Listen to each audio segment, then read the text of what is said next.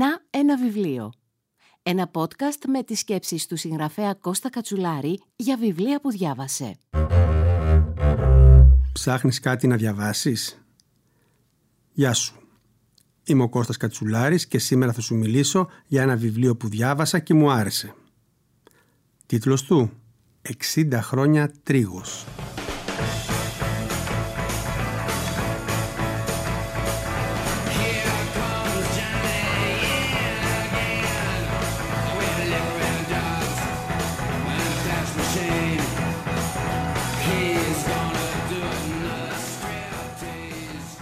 60 χρόνια τρίγος ή καλύτερα ο βίος και η πολιτεία του Γιάννη Μπουτάρη, όπως τα διηγείται ο ίδιος σε συνεργασία με τη συγγραφέα Μαρία Μαυρικάκη. Εντάξει, τον Γιάννη Μπουτάρη τον έχεις γνωρίσει ως δήμαρχο Θεσσαλονίκης. Τον ξέρεις σίγουρα και στον άνθρωπο πίσω από τον Αρκτούρο, το κέντρο για το περιβάλλον με τη διεθνή ακτινοβολία, πάνω στον Ιμφαίο, στη Φλόρινα. Ίσως πάλι σου έχει κάνει κλικ με κάποιο πολιτικό ή κοινωνικό σχόλιο έτσι όπως μιλάει χωρίς μα και μου, με ευθύτητα και ειλικρίνεια. Ενδεχομένως να έχεις πιει και κάποιο από τα κρασιά του και αν όχι, επειδή προτιμάς κάτι άλλο, πολύ καλά κάνεις. Αυτό θα σου έλεγε και ο ίδιος. Πρόσεξε όμως. Ο Γιάννης Μπουτάρης είναι σπουδαία περίπτωση. Μοναδική θα έλεγα, χωρίς σύγχνος υπερβολής. Δεν τον βάζεις εύκολα σε κουτάκια, δεν τον περιορίζεις σε ταμπέλες. Η ζωή του και η ζωή της οικογένειάς του είναι αληθινό μυθιστόρημα. Αληθινό, όχι όπως λέμε καμιά φορά, και μάλιστα διδακτικό. Και κάτι που μάλλον δεν ξέρεις. Οι μπουτάριδες είναι στα κρασιά και στα ποτά από τον 19ο αιώνα. Να πως τα διηγεί το ίδιο στο βιβλίο του.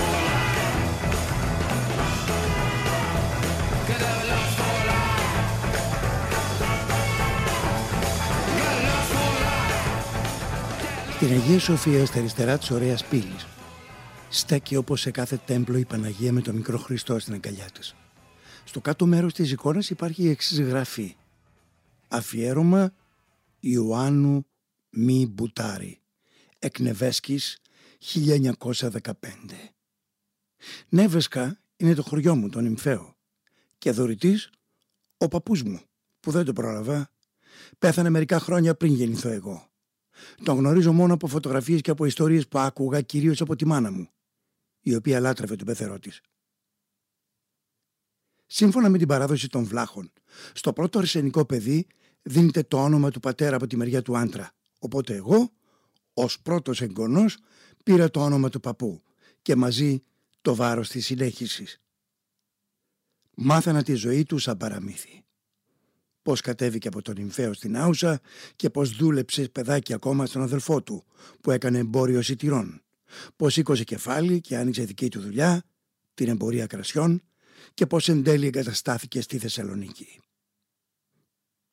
Μιλάμε για το 19ο αιώνα επί τουρκοκρατίας, όταν εφημισμένοι παλαιοί νεούσεις εξάγονταν ήδη στη Βιέννη, στην Κωνσταντινούπολη, στην Αλεξάνδρεια και όπου αλλού υπήρχε ελληνισμός. Γεμάτος κελάρια ήταν ο τόπος στην Άουσα.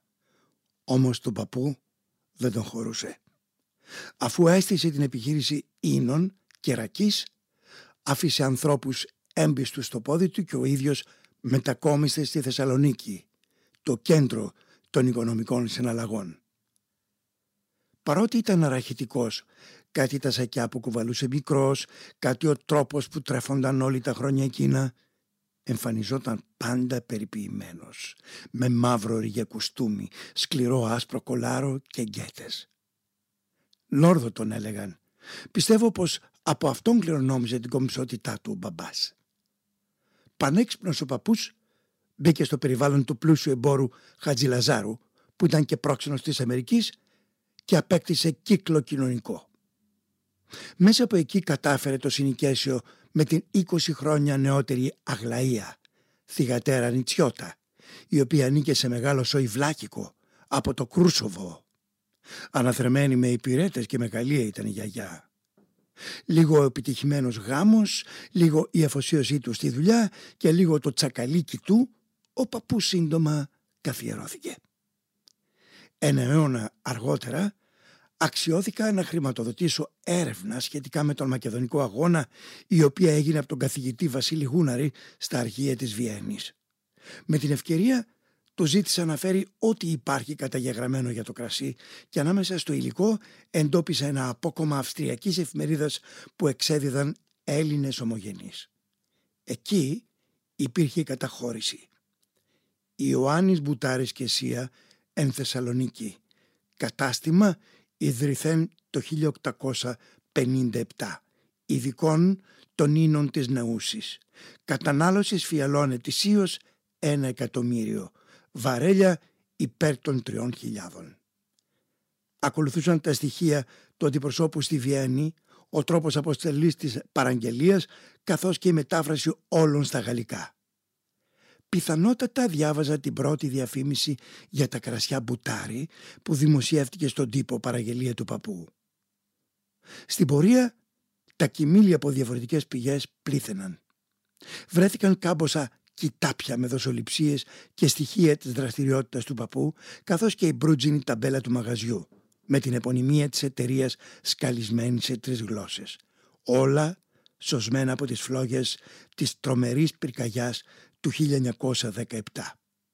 Μαζί η πιστοποίηση του Εμπορικού Συλλόγου, η οποία μαρτύρησε ότι ο Ιωάννης Μπουτάρης Εκνεβέσκης την χάνει ίνοπνευματοποιός και ίνοπνευματοπόλης εν τη αγορά Θεσσαλονίκης από του έτους 1879. Κάποια στιγμή κράτησα στα χέρια μου την ετικέτα του πρώτου κόκκινου κρασιού που κυκλοφόρησε εμφιαλωμένο στη χώρα μας, γραμμένη στα ελληνικά, στα γαλλικά, τα εβραϊκά και τα οθωμανικά, του Νάουσα Μπουτάρη.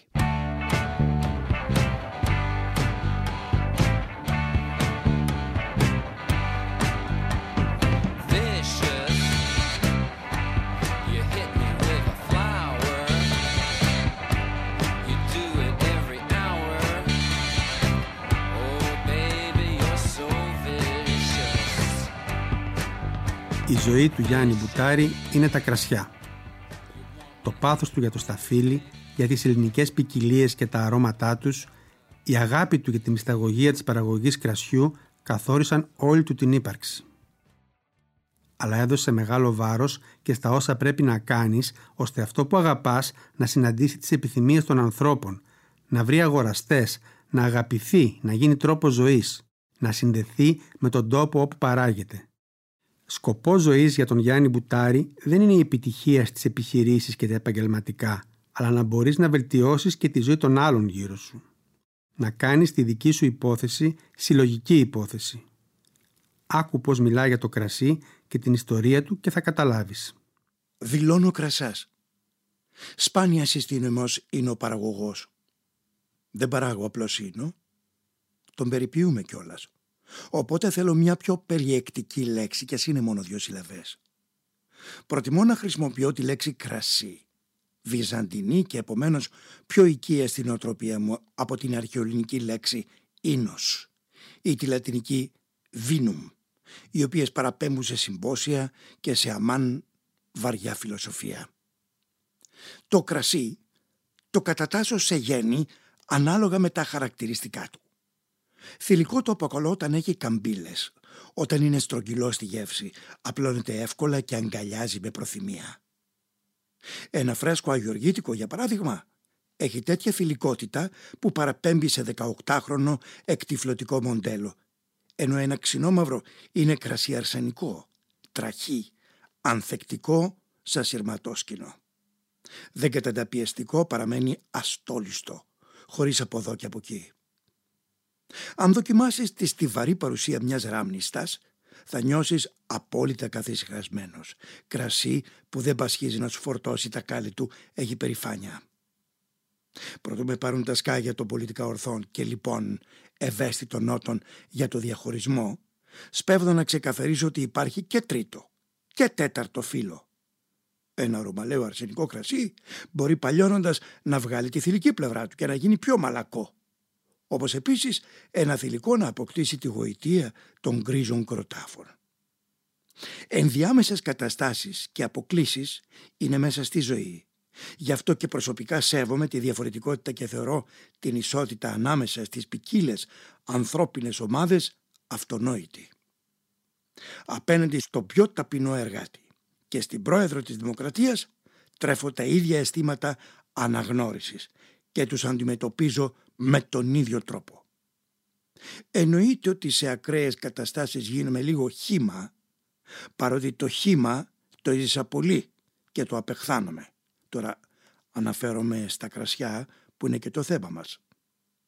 Αν με μια μηχανή του χρόνου πηγαίναμε πίσω στη δεκαετία του 60, θα βλέπαμε μόνο κάποιες δεκάδες συνεταιριστικά εινοποιεία και μετρημένες στα δάχτυλα εινοβιομηχανίες που παρήγαν ρετσίνες και κρασιά για εξαγωγές όλα από στα φύλλα ανάκατα. Αν δοκιμάζαμε με τα σημερινά μας γούστα τους ίνους ναούσεις, θα γέμιζε η μούρη μας γκριμάτσες από δοκιμασίες, αφού θα βρίσκαμε τα κρασιά στιφά, βαριά και όξινα. Οι μεγάλοι παραγωγοί το γνώριζαν. Όμως η γενικότερη τάση ήταν να προωθούν ανώδυνα το χήμα και όχι να βελτιώσουν την ποιότητα. Από την άλλη, οι μικροί αμπελουργοί παλεύαν με τους μουστους μέσα στις αποθήκες τους σε συνθήκες πρωτόγονες και ανδυγιεινές. Αφού κρατούσαν μία ποσότητα για τις ανάγκες του σπιτιού, το υπόλοιπο κρασί το πουλούσαν. Θυμάμαι αυτοκίνητα φορτωμένα μεγάλα βαρέλια να γυρνάνε και να μεταγγίζουν το κρασί στα βαρελάκια που υπήρχαν μέσα στις ταβέρνες. Ο δύστιχος ο πελάτης παράγγελνε το κρασάκι του στο καπηλιό και το απολάμβανε. Ψυχολογικό το θέμα. Ένιωθε ευχαρίστηση που ο ταβερνιάρης τον σέρβιρε κρασί βαρελίσιο. Γνήσιο.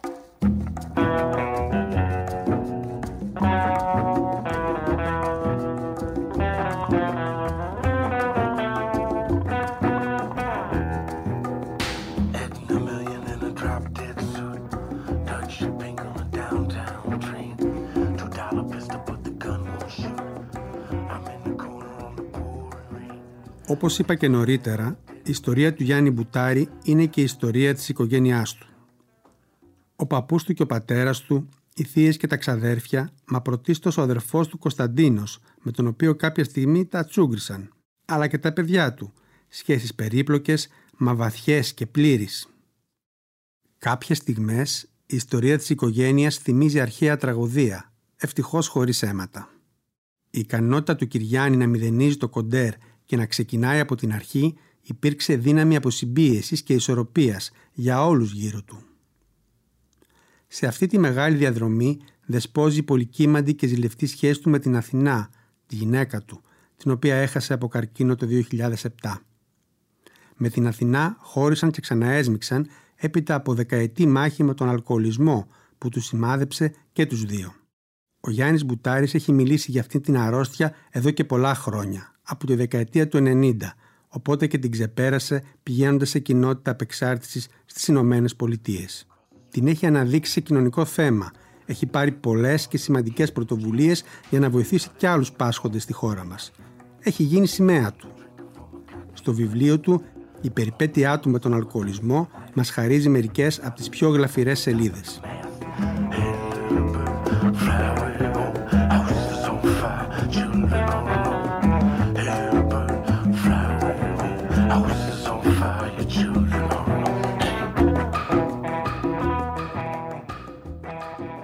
Στη μονάδα προσαρμόστηκα σχετικά εύκολα.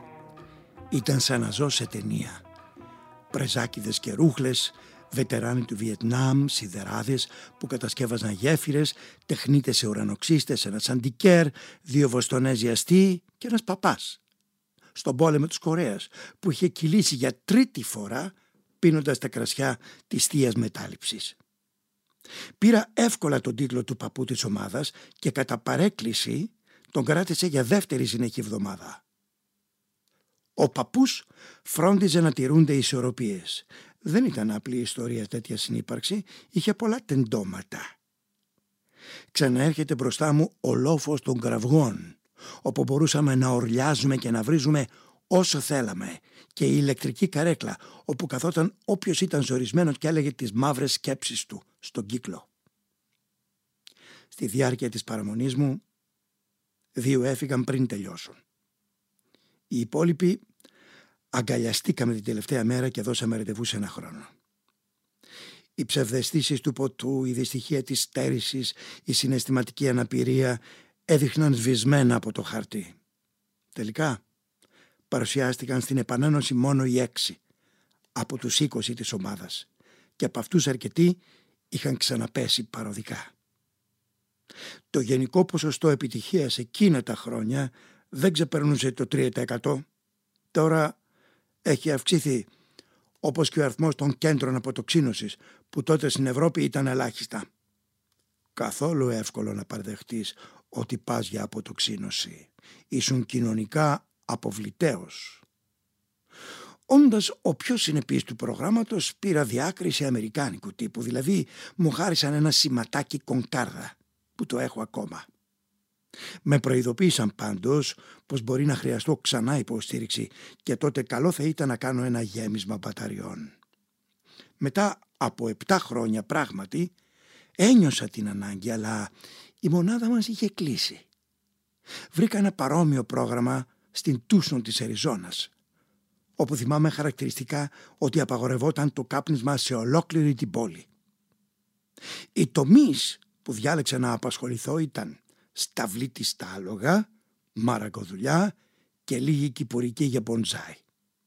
Δεν μου έμειναν πολλές γνώσεις, ήταν όμως μια καλή καταφυγή για το τρομαγμένο μου μυαλό.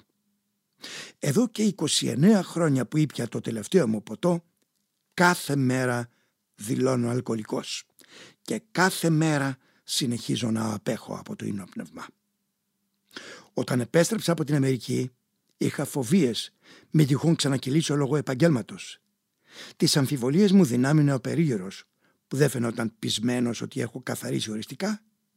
Όλοι με κοιτούσαν κάπως, είτε σαν άρρωστο είτε σαν ούφο. Την πρώτη μου δημόσια δήλωση για τον αλκοολισμό την έκανα προ 20 ετία στην ΕΡΤ, στην εκπομπή της Σοφίας Τσιλιγιάννη. Είχε περάσει καιρός από την αποφύτισή μου. Είχα τελειώσει και το επαναληπτικό πρόγραμμα, οπότε το τόλμησα. Το είδα σαν τρόπο να εμψυχώσω άλλους ανθρώπους να θεραπευθούν. Πράγματι έγινε μεγάλος δώρος στα μέσα και η αναγνωρισιμότητά μου έπιασε τόπο.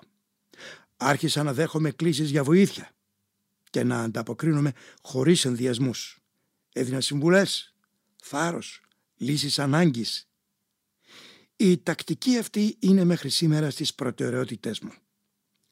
Αν μου απευθυνθεί κάποιος που θέλει να απαλλαγεί από το αλκοόλ, απαντώ χωρίς καθυστέρηση.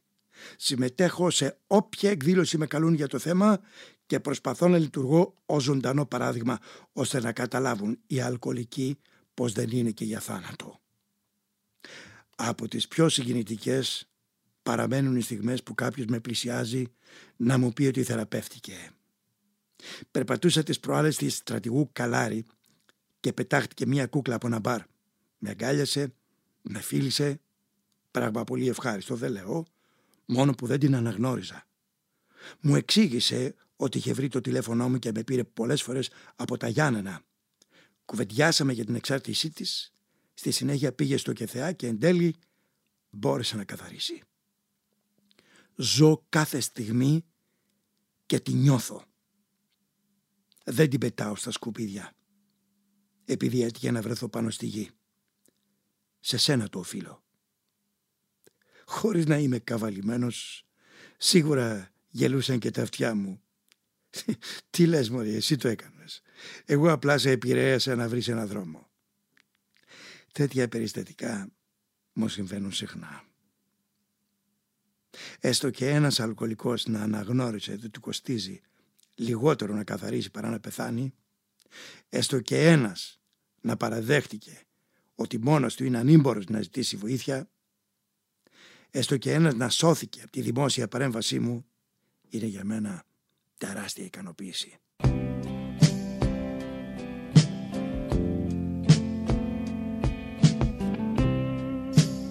You know, man, when I was a young man in high school, you believe it or not, I wanted to play football for the coach.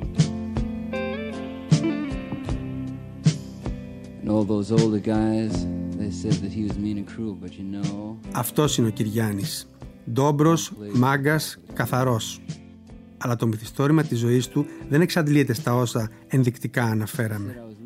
Οι αμπελουργικές του παρεμβάσεις σε όλη την Ελλάδα, από την Εμέα μέχρι τη Λίμνο και τη Σαντορίνη, η συνδικαλιστική και κοινωνική δράση του, οι πολιτικές του μεταπηδήσεις και ακροβασίες, η σχέση του με τον Άρη στα χρόνια του Γκάλι, η οκταετία της Δημαρχίας, η νέα εποχή των Γρασιών Κυριάννη και η ακόμη πιο νέα των Γρασιών Δύο Φίλοι, το τελευταίο του κατόρθωμα, όπως λέει. Όλα αυτά και άλλα πολλά δίνονται μέσα από μια αφήγηση προφορική και σπιρτόζικη, έξυπνα δομημένη σε κεφάλαια με γουστόζικους και ευρηματικούς τίτλους, που σε οδηγούν από διαδρομή σε διαδρομή στη ζωή και στη σκέψη του Γιάννη Μπουτάρη. Στην έκδοση περιλαμβάνεται έγχρωμο ένθετο με φωτογραφίες, όμως ολόκληρο το βιβλίο είναι διάσπαρτο με ασπρόμαυρες εικόνες, από τα πρώτα κρασιά Μπουτάρη μέχρι διαφημίσεις των αρχών του αιώνα ή προσωπικές στιγμές του Κυριάννη. Πολλά περισσότερα θα δεις και θα καταλάβεις διαβάζοντας τη συναρπαστική αυτοβιογραφία του Γιάννη Μπουτάρη με τίτλο «60 χρόνια τρίγος», που έχει γραφτεί σε συνεργασία με τη συγγραφέα Μαρία Μαυρικάκη, στην οποία οφείλουμε επίσης να αποδώσουμε τα εύσημα και κυκλοφορεί σε περιποιημένη έκδοση από τις εκδόσεις Πατάκη.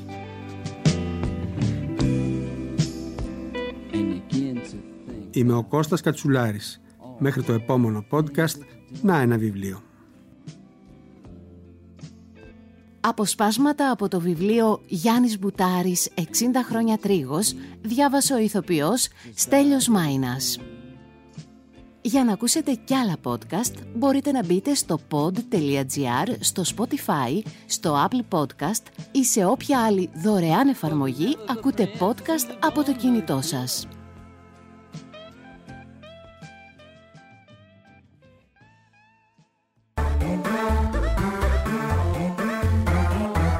pod.gr.